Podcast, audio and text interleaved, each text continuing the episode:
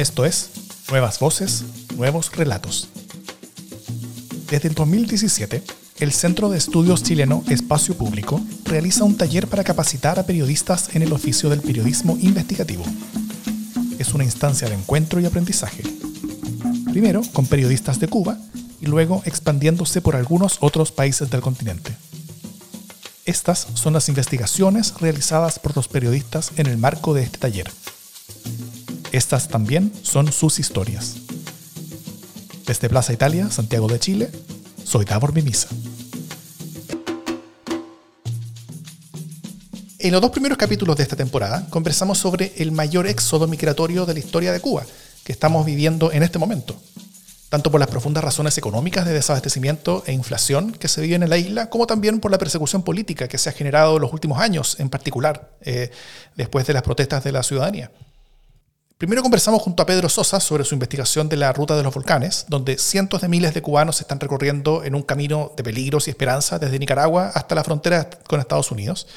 Y luego conversamos con Merlis Pereira sobre su investigación no todos los caminos llevan a Roma, acerca de otras historias de migración de cubanos, particularmente hacia Europa y las experiencias que tienen ahí.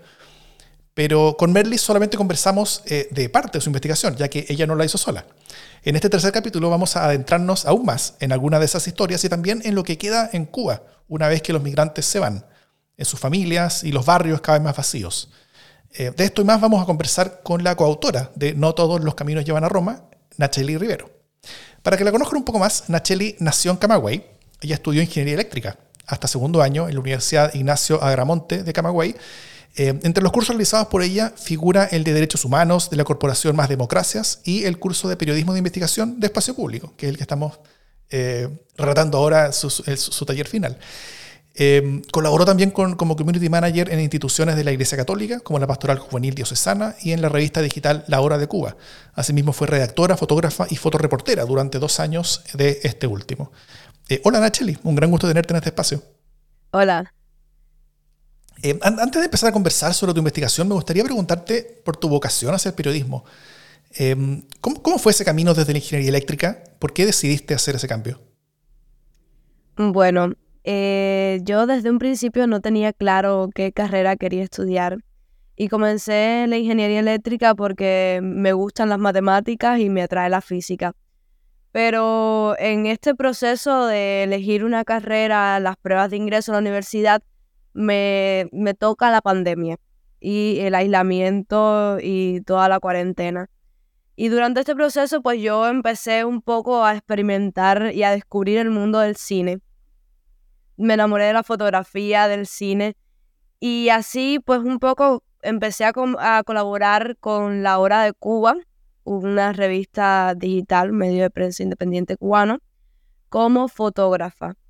Y luego pues eh, me pedían de vez en cuando que hiciera un pequeño texto sobre las fotografías que hacía y ahí fui descubriendo pues que tenía como un pequeño talento para escribir y lo fui moldeando hasta lograr hacer algún que otro artículo. Perfecto. Eh, ya, entrando más en, el tema, me gustaría partir preguntándote, Nacheli, eh, ¿qué te llamó la atención de este fenómeno migratorio? ¿Por qué junto a Merlis decidieron hacer su investigación final para eh, este taller de periodismo e investigación sobre esta ola migratoria y sobre las historias que hay detrás? Bueno, eh, en un principio lo que queríamos hacer era pues recoger testimonios de, jóvenes que eran acosados por la seguridad del Estado en, Cuba. Luego pues eh, se nos brinda esta posibilidad de, de, participar en una jornada mundial de los jóvenes y salir de Cuba.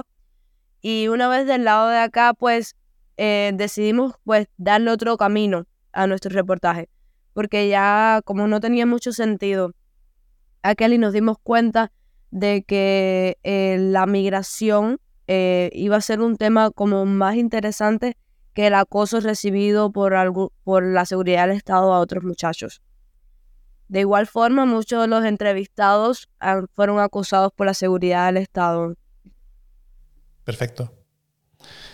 Bueno, en el primer capítulo nosotros conversamos con, Pedro, ¿no es cierto?, quien, quien, investigó sobre la masiva llegada de cubanos a Estados Unidos y, él nos habló desde Miami.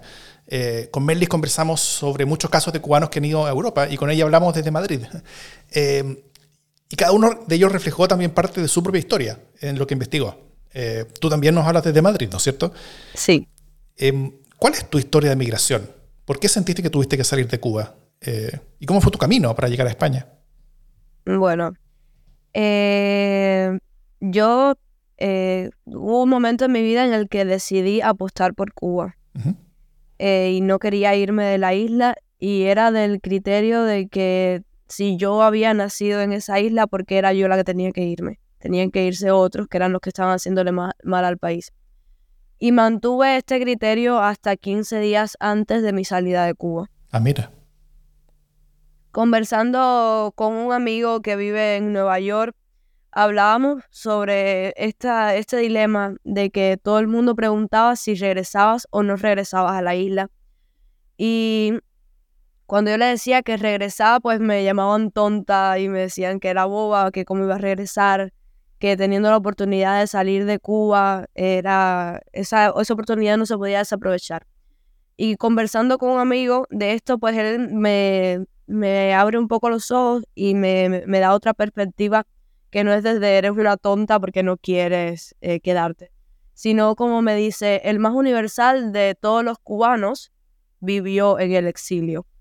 Y dentro de, dentro de Cuba no vas a ser útil para Cuba, porque cuando estás dentro de una isla, ¿qué te pasa? Una isla te encierra, no tienes forma de salir. Desde fuera puedes ser más productiva para Cuba, y puedes aportar más que estando desde dentro. Me pidió luego que, que me lo pensara y que no tomara la decisión hacia la ligera. Y yo realmente, por tal de salir de él, le dije que sí, que me lo iba a pensar, pero luego el de lo voy a pensar y no me lo voy a pensar, que era lo que tenía, lo que tenía en mente hacer, me consumió. Es decir, tuve problemas para dormir, era todo el tiempo, eso me daba vueltas en la cabeza. Y yo decía, pero es que tienes razón, a lo mejor tengo otras posibilidades, a lo mejor es el momento de reconsiderar esto que estoy haciendo. Y después de mucho pensarlo, pues tomé la decisión de, de, no regresar a Cuba. Esa, esa, decisión, ¿cuándo la tomaste? ¿Hace cuánto tiempo decidiste irte? Eh, la decisión como tal la tomé 15 días antes de salir de, de Cuba. ¿Pero eso, eso, eso cuándo fue? ¿Hace cuánto tiempo? Eh, hace ya un poco más de dos meses. Perfecto. Yo salí de, Cuba el 21 de julio y eso debe haber sido como el día 10 de julio o un poquito antes. Y, en estos dos primeros meses que si bien son los primeros momentos todavía que estás fuera, eh, cuando miras hacia atrás, ¿cómo tú miras esa decisión que tomaste? Eh, casualmente hoy pensaba, eh, pensaba en eso y me daba cuenta de que, de que todo estaba bien, todo, todo, todo encaja a la perfección. Cada decisión que tomé previamente me doy cuenta de que hoy era para que estuviera aquí, que, es aquí donde debo estar, aquí y ahora. Perfecto. Tal vez entremos a alguno de los casos que investigaste. Eh, por ejemplo, el, eh, uno de estos casos es el de Jesús Javier Basulto, ¿cierto? Eh, licenciado en turismo de 24 años. Él, cuenta en, sus palabras que salí de Cuba porque estaba siendo perseguido, amenazado y acosado por la seguridad del Estado. Eh, ya me habían expulsado de mi centro de trabajo y me iba a ser muy difícil establecer una vida tranquila porque con un pensamiento distinto al de los que gobiernan es muy complicado vivir en la isla. Eh, ¿Cómo fue la historia de Jesús? ¿Cuáles fueron sus razones para irse el camino que siguió? Bueno, eh, Jesús Javier es, un amigo nuestro. Eh, luego de las protestas del, del 11 de julio, de las que él fue partícipe, la seguridad del Estado lo cita y tiene una conversación con él en la que él desde un principio no nos cuenta lo que sucede, sino que dice que lo dejan ir y le pidieron que borrara todos los videos que había hecho en las redes y luego que sale de la isla, pues da a conocer de que la seguridad del Estado le pide que colabore con él.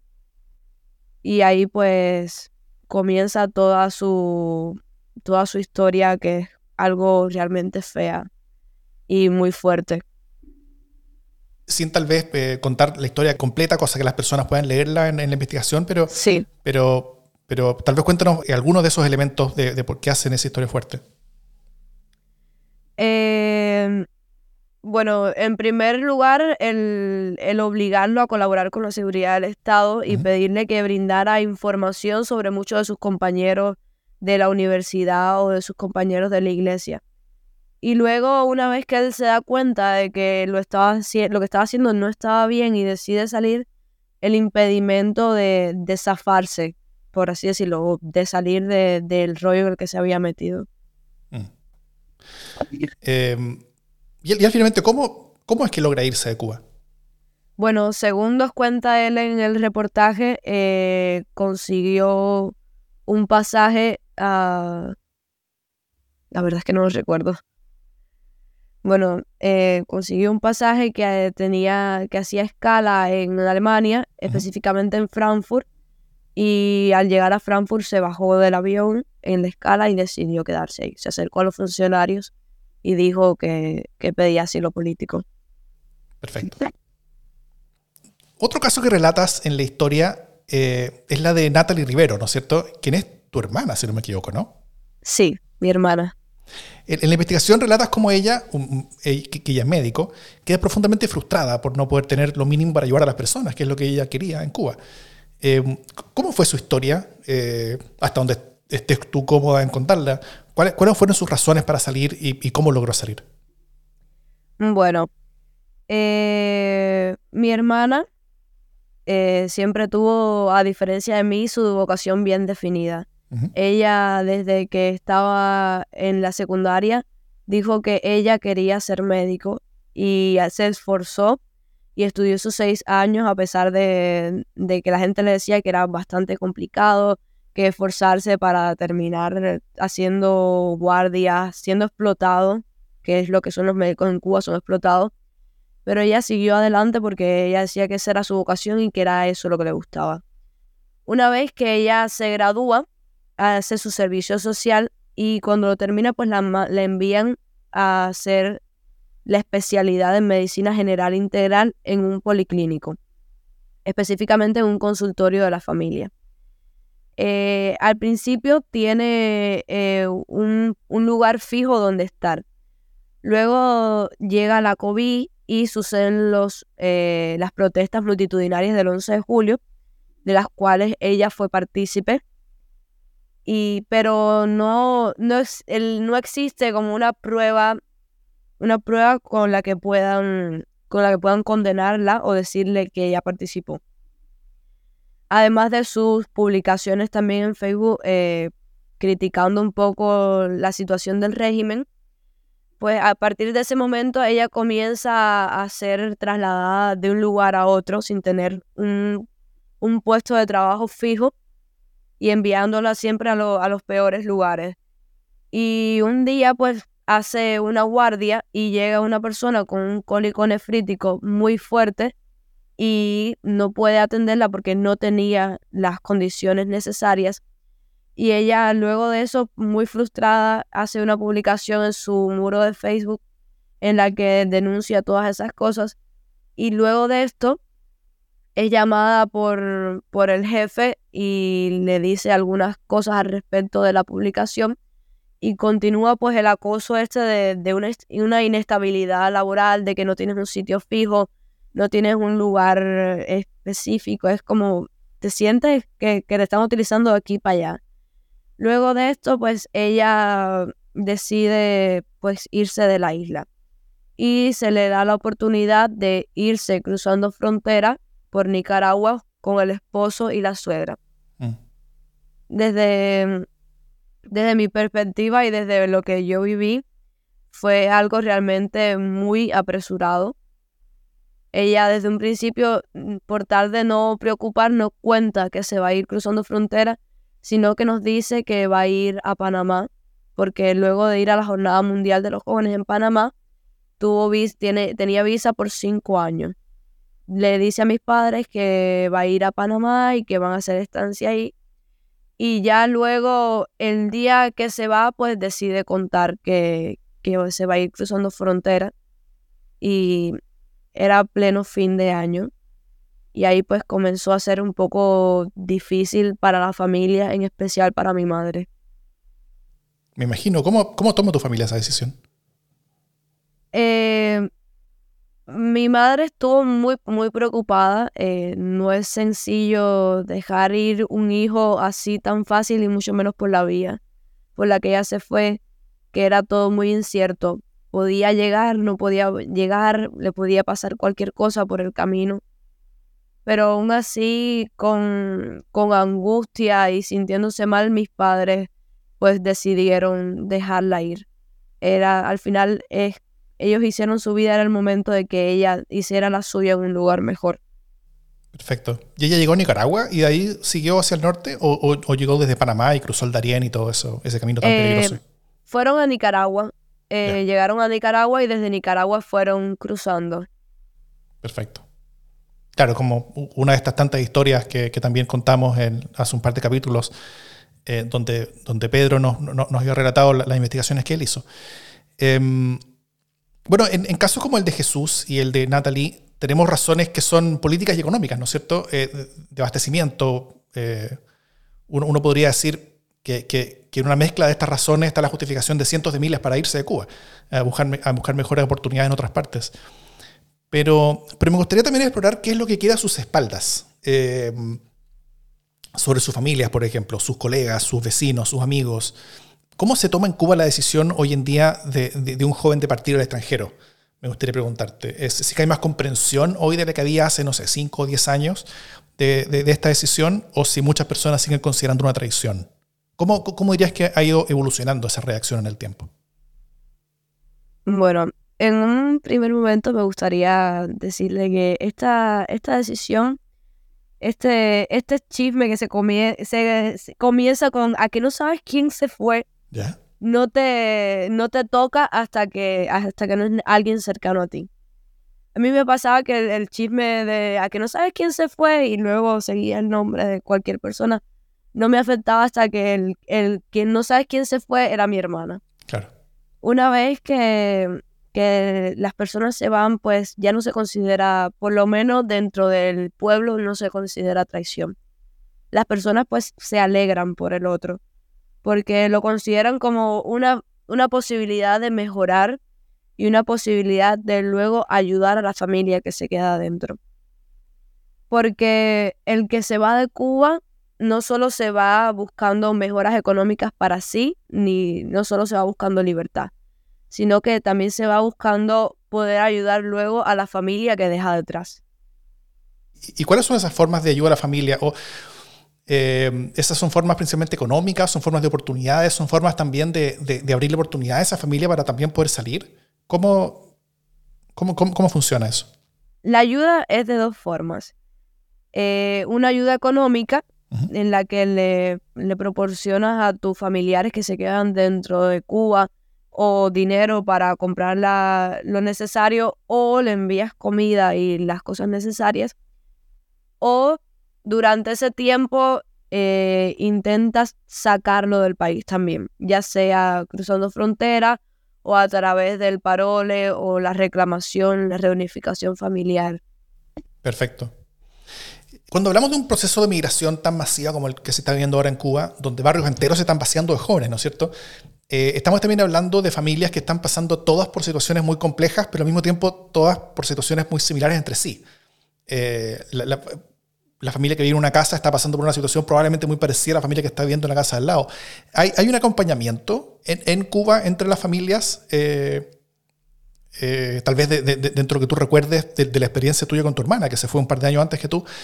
Eh, ¿Hay un acompañamiento entre las familias donde, donde esto es un tema de conversación, donde, donde se intercambian experiencias y, y, aprendizajes del, de, por ejemplo, de la familia que tuvo un familiar que se fue hace un año, él, le cuenta y ayuda como, sobre cómo este proceso de la familia que, que tiene un familiar que, que, se acaba de ir o que tiene un familiar que, se, que está a punto de irse.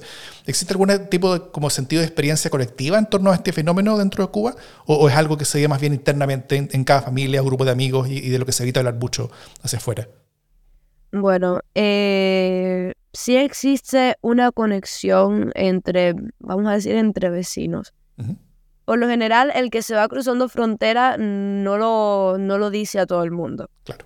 Lo sabe solamente la familia y los amigos más cercanos por si tiene algún problema y tiene que regresar a la isla. Pero en el caso particular de mi hermana, en el mismo momento en el que mi hermana se iba, ya una vez que la liberan eh, de la frontera, eh, uno, el, hijo de uno de los vecinos, pues sale de la isla por el mismo rumbo. Y recuerdo a, mi madre haciéndole acompañamiento a la madre de, de este otro muchacho en el que se sentaban y conversaban y lloraban juntas. Es este acompañamiento de llorar juntas y decir, yo te entiendo, yo sé por lo que tú estás pasando porque yo previamente pasé por esto. Y es como este ayudarte dándote un consejo que a lo mejor te sirve, pero a lo mejor no, porque cada cual vive el proceso de una forma distinta. Y es un proceso de todas formas muy duro. Dejar ir a alguien así arriesgando la vida. Me imagino. Eh, y, más en general, ¿cómo tú dirías que se está tomando en Cuba este fenómeno de migración masiva? Eh, ¿Se ve como una situación temporal que se va a revertir o al menos se va a detener en el futuro cuando mejore la situación interna? ¿O se mira como una situación que, va a seguir escalando eh, en el tiempo? Me, interesa ahí tanto lo que, lo que se dice entre el pueblo cubano, como dices tú, o, lo que dicen los medios oficiales, si es que dicen algo, y también lo que expresan los cubanos en sus propios contextos de confianza. En los medios oficiales no se dice nada respecto a la, migración. Ya. Hasta donde yo sé. Eh, luego, los comentarios del pueblo o lo que piensa el pueblo es que mientras no haya un cambio radical en Cuba, esto no se va a detener. Eh, pensamos también que la mayor parte de la gente que se va, se va buscando libertad. En mi opinión personal, el 90% de los cubanos que emigran no se van buscando libertad, se van buscando mejoras económicas y mejores posibilidades de vida. Y con respecto, bueno, me fui un poco de tema. Con respecto a lo que me preguntabas, pues hasta que no haya un cambio radical en la isla, pues no se va a detener el éxodo, a no ser que cierren las puertas y no, no haya ninguna escapatoria. Mm. Pero siempre que haya una vía de escapar de la isla, la gente seguirá escapando. Y, de quienes tú has conversado eh, o las impresiones generales que tú tengas sobre este fenómeno, ¿cuántas de las personas que se están yendo tú dirías que son eh, partidas permanentes? ¿Y cuántas de las personas que se están yendo tú dirías que son partidas que pueden revertirse en, el futuro? Por ejemplo, si cambia la apertura, por ejemplo, en, un momento en que las condiciones económicas mejoren dentro de la isla. Eh, ¿Tú crees que, que, esta migración es una que puede al menos en parte volver a Cuba en, un futuro? O, eh, ¿O, tú dirías que la gran mayoría de los casos son, son partidas permanentes eh, que buscan mejores cosas y, y, van a tener las vías que se construyan afuera y ahí se van a quedar? Bueno, primero me gustaría decirte que, aunque suene un poco feo, en la esperanza que tiene la gente de que las cosas mejoren es muy escasa. Mm. Fuera de eso, hay un buen grupo de, cubanos que dicen que ni aunque la situación de la isla mejore, ni aunque el régimen cambie, no van a regresar a la isla. Fuera de eso, eh, los otros, pues, aunque el régimen no cambie, siempre que consigan una residencia o una ciudadanía en otro país, regresan, porque dejaron personas detrás, porque dejaron a su madre, a su padre, hijos, abuelos, es de las mismas personas a las que ahora ayudan económicamente cuando tienen la primera oportunidad de regresar a la isla, aunque sea de visita, ayudarlos, pues lo hacen. Perfecto. Y esta relación que, que se va forjando, porque es una relación diferente, ¿no es cierto? Eh, eh, en la misma familia, cuando uno está viviendo con ellos, eh, ya sea en la misma casa o en la misma ciudad, o en ciudades vecinas, incluso dentro de Cuba, me imagino que la relación cambia a cuando las personas vivían afuera. O sea, tanto por la cercanía, tanto por la mayor dificultad de, conectarse, la a veces imposibilidad de verse, eh, personalmente al menos. Eh, ¿cómo, ¿cómo, tú dirías que va cambiando esa, esa, esa relación eh, y, y, qué es lo que, o sea, cómo las personas que se quedan en Cuba ven a quienes, a quienes han, han partido desde, una, desde la perspectiva personal, en el sentido de, de cómo lidian con, esta, con, esta, eh, con, este cambio de situación, con esta, eh, con esta partida. No sé si voy a entender. Bueno, en ese caso es como, es como un nuevo, eh, una nueva forma de, vida, una nueva forma de, de, convivir con, con, el que se fue. En el caso particular nuestro, una vez que yo salgo de la isla, mi familia crea un grupo de WhatsApp. Perfecto. Mi familia somos cuatro, mi mamá, mi papá, mi hermana y yo. Eh, crea un grupo de WhatsApp en el cual nos mantenemos intercomunicados los cuatro. Ahí cada cual va escribiendo qué tal, cómo les va el trabajo. Y de vez en cuando pues una videollamada para, para verse, para conversar un poco mejor pero siempre el que, el que está en Cuba pues respeta el horario del que se ha ido. Porque entiende que, el que se ha ido está trabajando, tiene, tiene mil ocupaciones, o en, mi caso es que el horario no, no, no va con el, con el de Cuba. Tenemos seis horas de diferencia que mientras ellos duermen yo desayuno y, mi, y mientras ellos desayunan yo estoy comiendo ya como una nueva forma de adaptarse a la, vida del otro. Em, bueno, con Merly ustedes cierran esta investigación eh, con una frase que me llamó la atención, donde dicen que el emigrante nunca se va del todo, eh, que un trozo de sí queda en su tierra y un trozo de su tierra va consigo a todas partes. Sí. Em, ¿qué, dirías que es lo que el emigrante deja en Cuba? ¿Qué es lo que queda del emigrante en Cuba? Yo creo que el emigrante deja en Cuba no, eh, más allá de, dejar a su familia, deja muchos sueños. Muchos sueños rotos, muchas aspiraciones, muchos anhelos, pero también deja muchos recuerdos. En mi, en mi caso personal, pues yo, yo siento que yo dejé en Cuba mi, mi sueño más preciado, que era ver la isla libre. Y luego pues dejé mi recuerdo de, de caminar por las calles de mi ciudad natal, de sentarme en mis lugares favoritos, de estar en, los lugares que, en los que me gustaba, de compartir con mis amigos. Mm. ¿Has mantenido contacto con tus amigos? ¿Has tenido algún problema con alguno de ellos que, que haya visto mal tu partida? Bueno, no soy una persona de muchos amigos en primer lugar. Y luego es que casi todos mis amigos están acá. Perfecto vinimos casi todos juntos.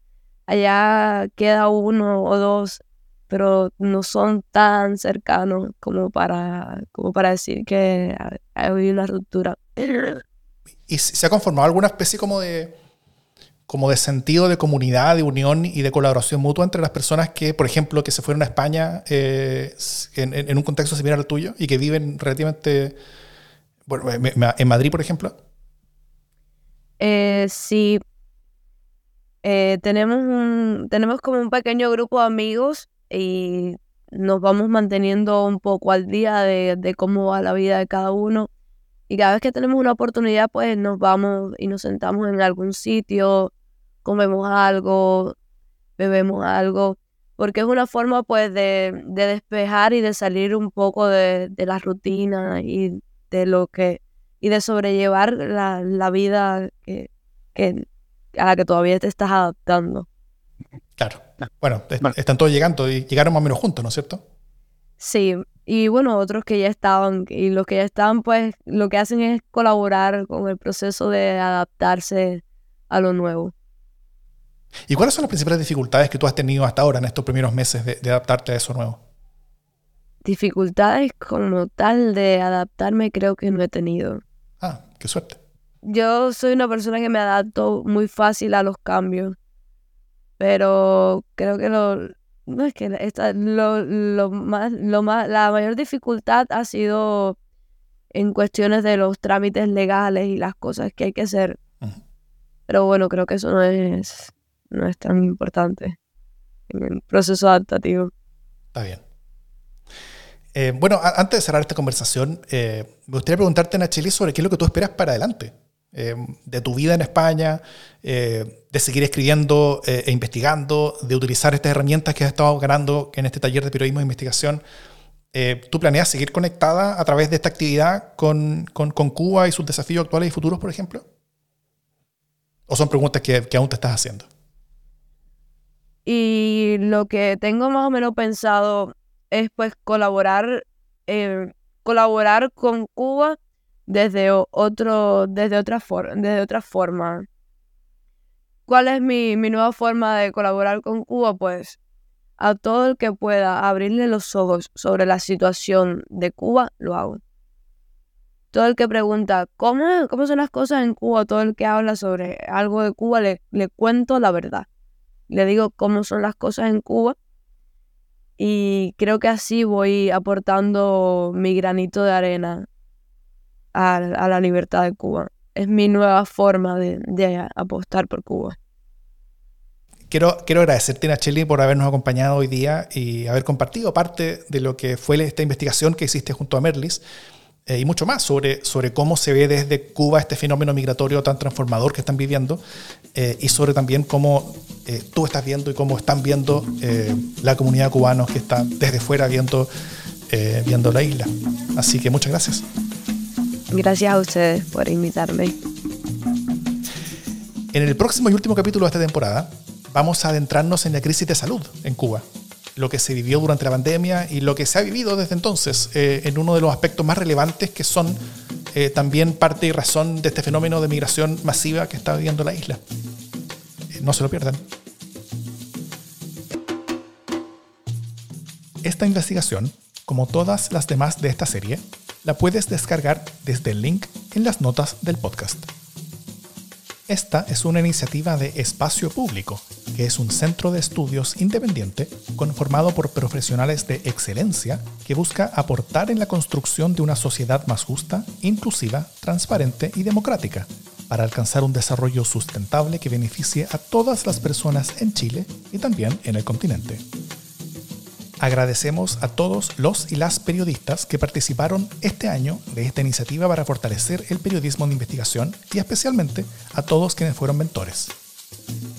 La producción periodística y de contenidos para este podcast fue de Nieves Alcaíno, de Espacio Público, y la producción de contenidos de sonido y la conducción fueron realizados por quien les habla, Davor Mimisa. Nos escuchamos.